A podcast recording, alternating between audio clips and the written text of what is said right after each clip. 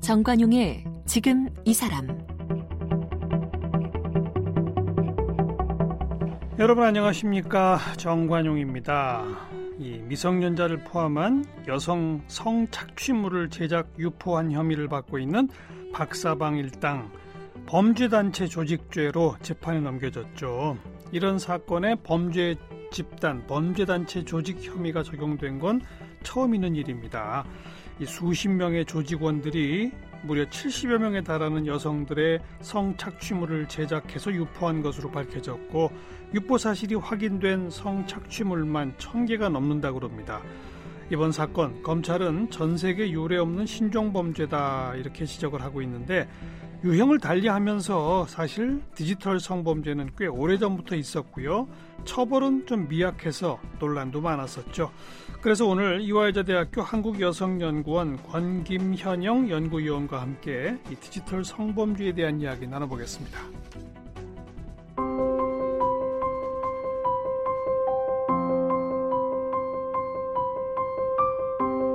권김현영 연구위원은 성균관대학교 도거동문학과를 졸업했습니다. 이화여자대학교 대학원에서 여성학을 전공했습니다. 한국예술종합학교 개건교수를 지냈고 한국 성폭력 상담소에서 일했습니다. 현재 서울국제여성영화제 집행위원이며 이화여자대학교 한국여성연구원 연구위원입니다. 다양한 언론 매체에 칼럼을 기고하며 페미니스트로서 목소리를 내고 있습니다. 지은 책으로는 늘 그랬듯이 길을 찾아낼 것이다. 다시는 그 전으로 돌아가지 않을 것이다 등이 있습니다.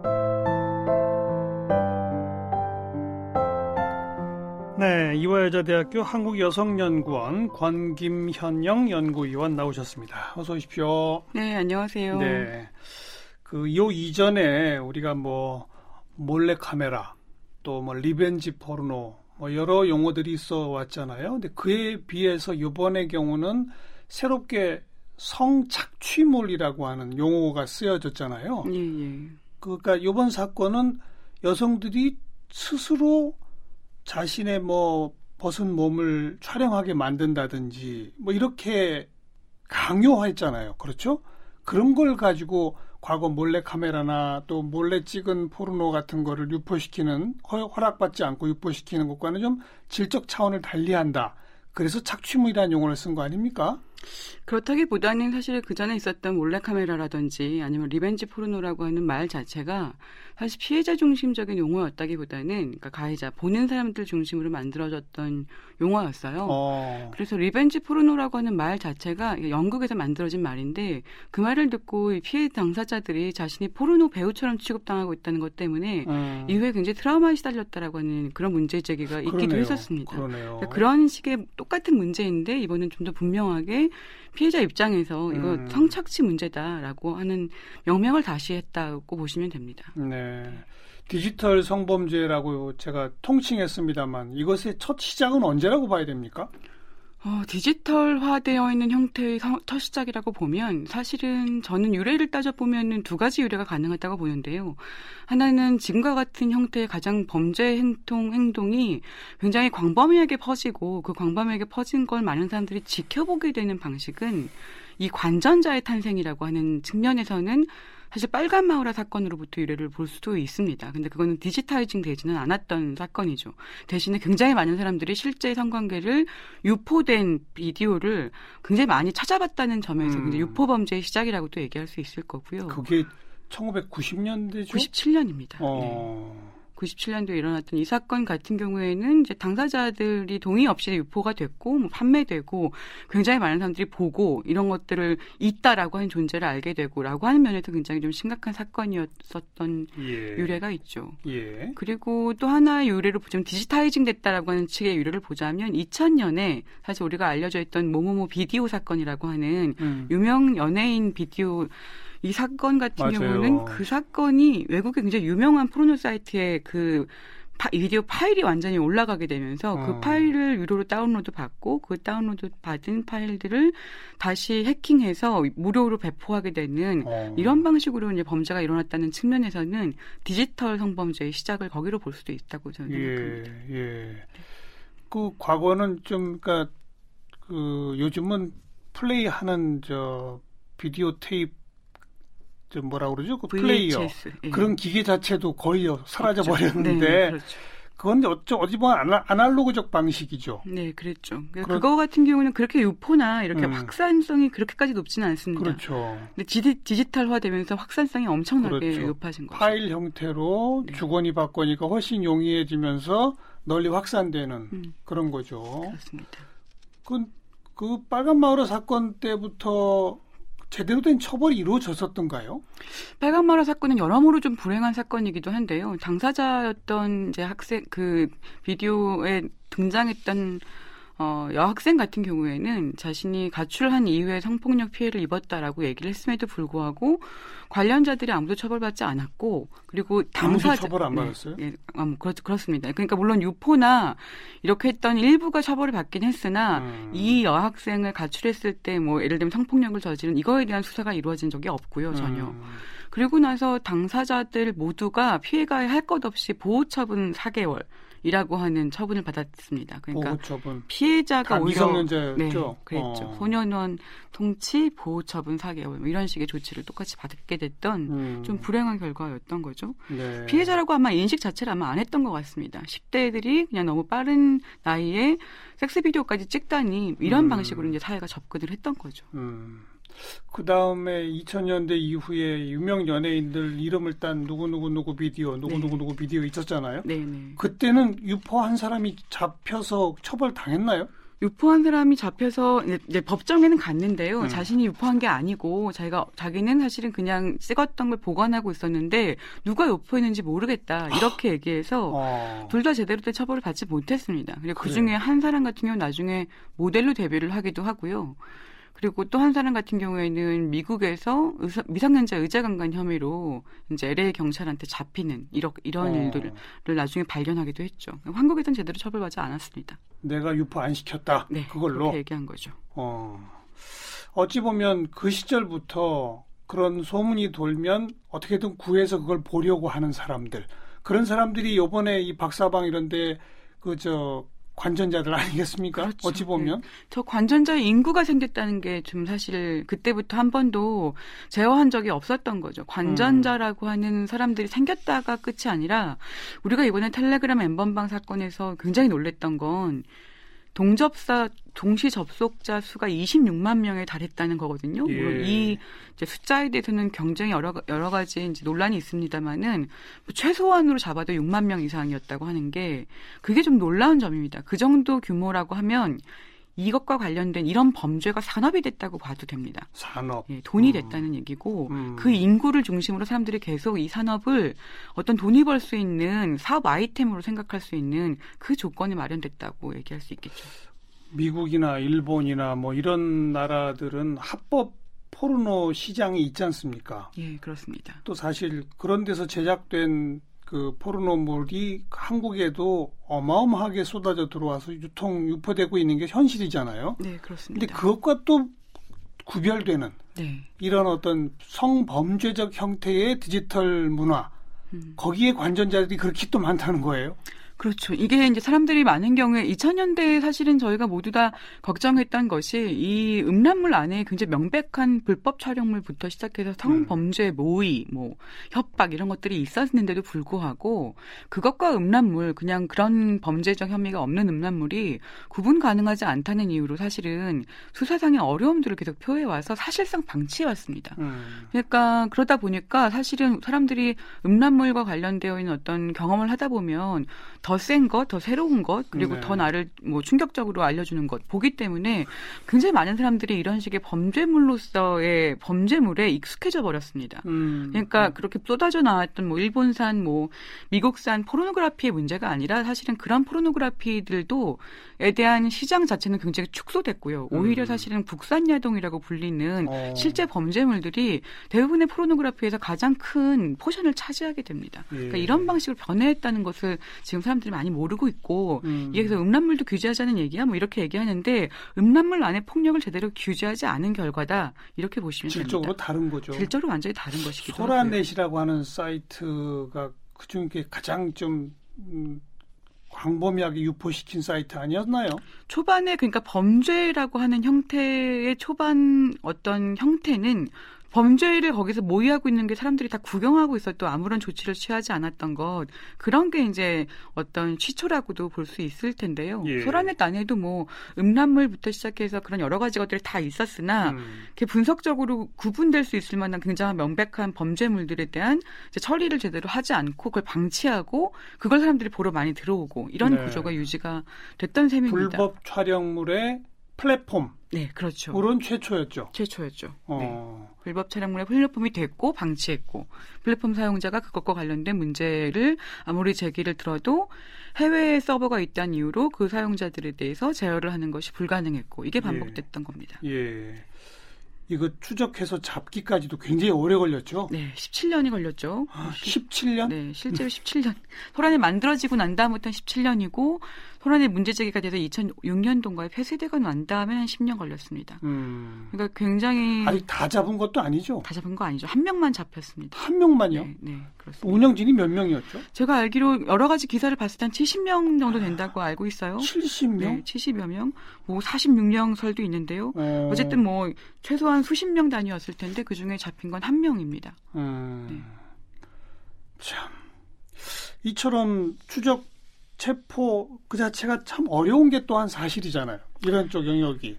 그런데 사실은 이번에 텔레그램 엠번방 사건에서 범- 검찰과 경찰이 수사 의지를 이제 아주 명백하게 가지고 했더니 잡을 잡을 수 있다는 게 밝혀지기도 했죠. 예, 그러니까 예. 절대로 텔레그램 못, 못 잡을 거다. 거기는 완전히 사실 암호화되어 있다라고 음. 얘기했지만 잡았거든요. 그러네요, 그러네요. 음, 그러니까 사실 의지 문제였다고 보시 보는 게 맞지 않을까 싶습니다. 사실은. 어, 이번에는 의지를 발휘해서 바로 잡았고 네. 소란회 때는 그럼 의지가 없어서 10년씩 걸려서 한 명밖에 못 잡은 거다. 그렇죠. 예. 해외 서버와 이따를 갖고 하는 식의 얘기로 변명을 계속 일관했고 음. 실제 국내에서 있던 사이트는 문을 닫았으나 뭐 예를 들면 놀리기라도 하는 것처럼 하루에 두 번씩 뭐 사이트 주소 같은 것을 트위터를 통해서 이제 유포 배포하면서 그 트위터 팔로워가 30만 명이 넘었었으니까요. 예. 그 트위터의 팔로워들에게 다 계속 새로운 주소를 안겨주고 뭐 이런 식의 수법들이 눈에 보이게 있었거든요. 음. 그런데 그럼에도 불구하고 해외에 있다라고 하는 이유로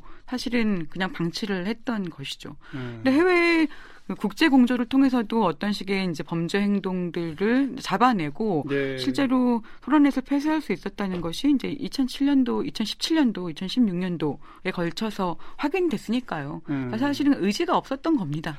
우리 네. 사회 전체가 어찌 보면 그런 디지털 성범죄물 그 네. 자체에 대한 경각심이 별로 없었다고 봐야 돼요. 네, 네, 옛날에는. 너무 없었습니다. 음.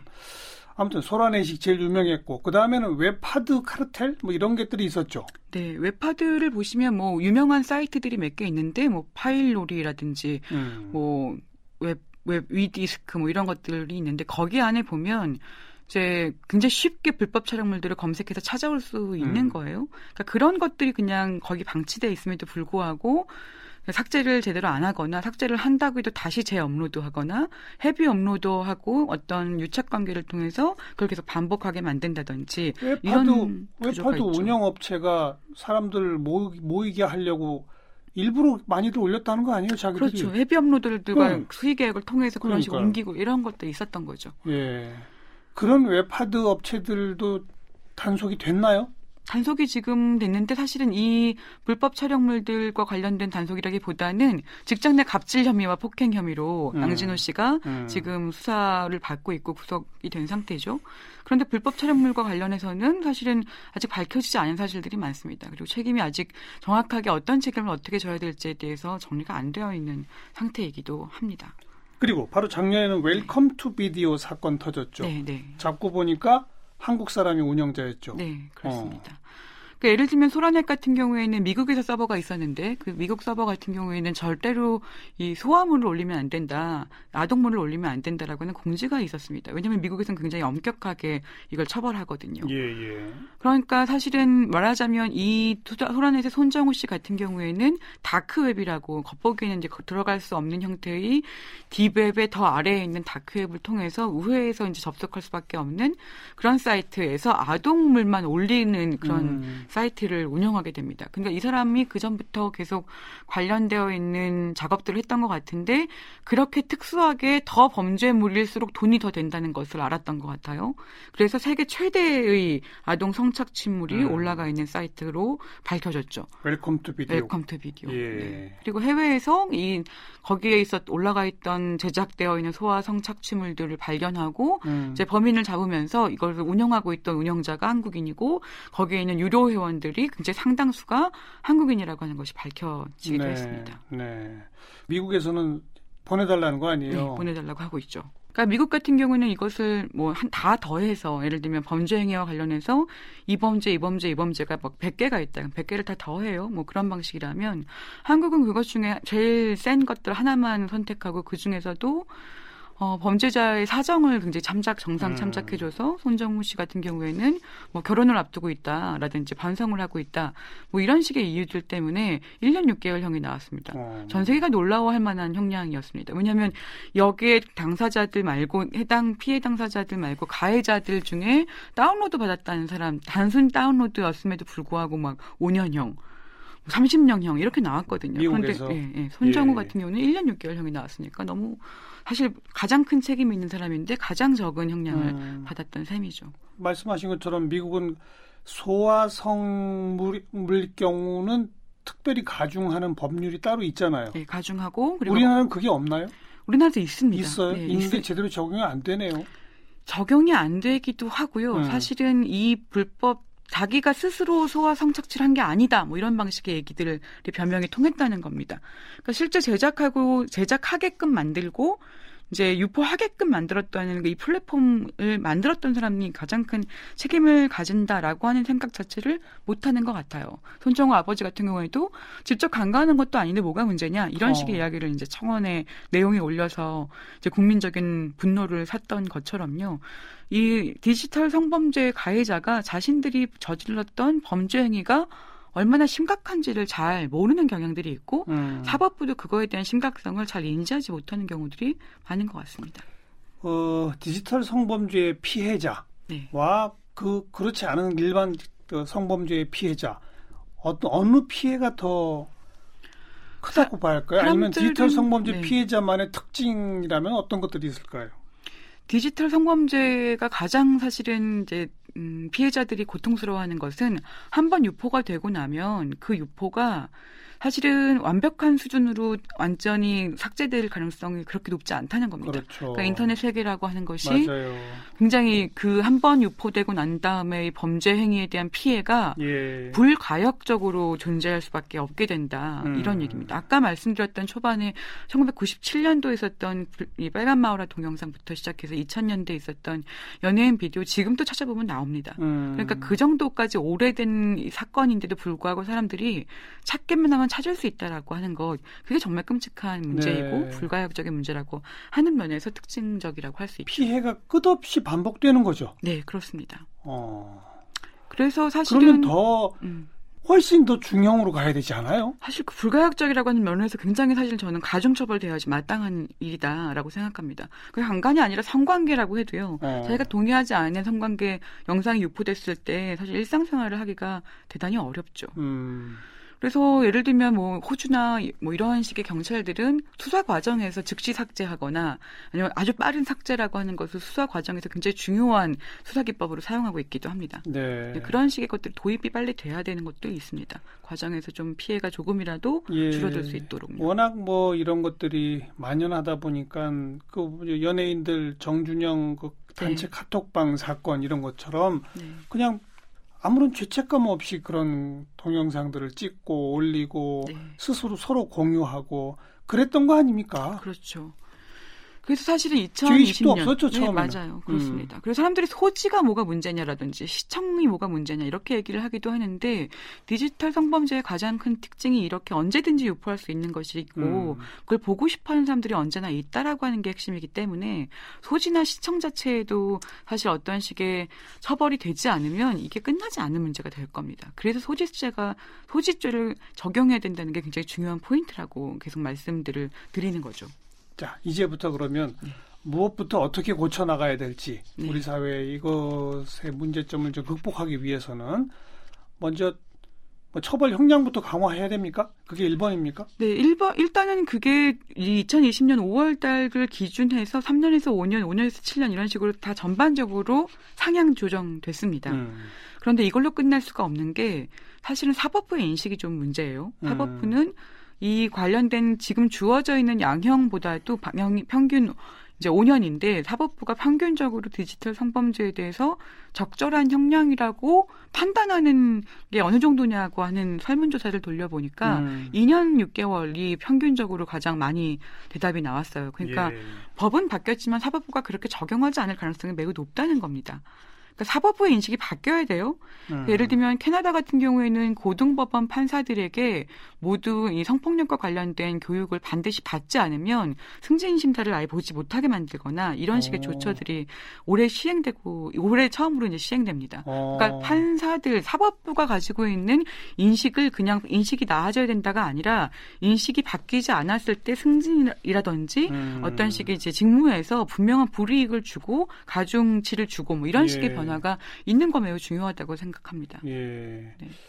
그리고 사실 좀 나이가 있는 판사나 이런 분들은 디지털 세상 자체를 잘 모를 수도 있어요. 네, 그게 좀 심각한 문제입니다. 그죠? 사실은 어. 떤 판사들은 굉장히 훌륭한 판결들이나 최소한 합리적인 판결들을 하고 계시거든요. 음. 그런데 어떤 판사들은 이 디지털 성범죄라고 하는 거에 대한 이해도가 너무 낮아서 야동이 뭐가 문제야? 뭐 이 정도의 글쎄, 수준으로 글쎄. 생각을 여전히 합니다. 어. 그런데 이걸 아셔야 되는 게 야동 분들은 네. 교육이 정말 네, 정말 필요한 겁니다. 요, 교육이 정말 필요하고 지금의 야동이라고 하는 것의 대부분이 사실은 이 불법 촬영물에 가까운 성범죄물에 가깝다. 그리고 음. 대부분이 그렇게 사실은 변질돼 버렸다라고 음. 하는 부분에 대한 이해가 없이는 사실 디지털 성범죄에 관련돼서 굉장히 부정적인 판결을 내릴 수밖에 없다고 할 수 있죠. 네. 법을 바꿔서 형량을 네. 강화시키는 거는 조금씩이나마 지금 돼가고 있다. 네. 사법부의 인식이 바뀌어야 한다. 네. 아까 처음에 우리 잠깐 얘기했던 경찰이나 네. 검찰 네. 이쪽의 인식은 좀 달라지고 있나요? 검찰이 검찰 경찰이 사실은 텔레그램 엠번방을 음. 이제 계기로는 조금 많이 달라지고 있다고 보여집니다. 근데 경찰 같은 경우에도 디지털 제가 이제 경찰 대학이 냈던 치안 경찰 관련된 그 이제 자료들을 쭉 보니까 지금 디지털 쪽 이제 사이버 수사대 관련되어 있는 인력 자체가 굉장히 부족합니다. 어. 그러니까 보통의 이 한 명의 경찰이 담당할 수 있는 사건이 뭐 얼마 건이라면 그 건에 건에 2.5배 건 정도를 이 사이버 수사대 경찰들이 담당하고 있으니까 그래요? 일단 인력을 굉장히 많이 보강해야 되는 게 예. 중요하고요. 예. 그리고 사실 이 디지털 세상 단순 인력으로 안 되잖아요. 네, 사이버 그렇죠. 수사는 전문성이 있어야 되잖아요. 전문성도 있어야 되고 더 중요한 것 중에 하나가 성인지 감수성. 그러니까 피해자 피해자와 어. 이것이 피해이다. 가해 피해 가해 문제이고 처벌받아야 될 되게 중요한 문제이다라고 하는 인식도 역시 포함돼서 감수성도 있고 수사 기법도 있고 관련되어 있는 의지도 있는 그런 종류의 인력들로 배치가 많이 되어야 됩니다. 그렇죠. 네, 그런 게 좀 중요한 그런 인력을 변화죠. 양성하는 기관은 좀 있나요? 없습니다. 그러니까 어. 그 그러한 기관들도 필요하겠죠. 경찰대학부터 어. 시작해서 좀 그런 시도들을 시도하고 있다고 생각하는데 음. 저는 아직은 턱없이 부족한 상황인 것 같습니다. 훨씬 더 많은 인력들이 보강되어야 되고 이 보강된 인력들이 사이버 수사대에 침 그 들어가서 네. 디지털 성범죄와 관련된 TF가 만들어 져야 되지 않을까 아주 아주 좀 더 아주 커다란 수준의 조직들로 만들어져야 되지 않은가 이게 정말 한국에서는 정말 심각한 문제이고 이 예. 문제를 해결할 수 있는 저는 K 방역처럼 음. 이제 K 디지털 성범죄와 관련되어 있는 어떤 전문성이 우리한테 정말 지금 필요한 단계가 아닌가. 전문성, 생각합니다. 성인지 감수성. 네. 음.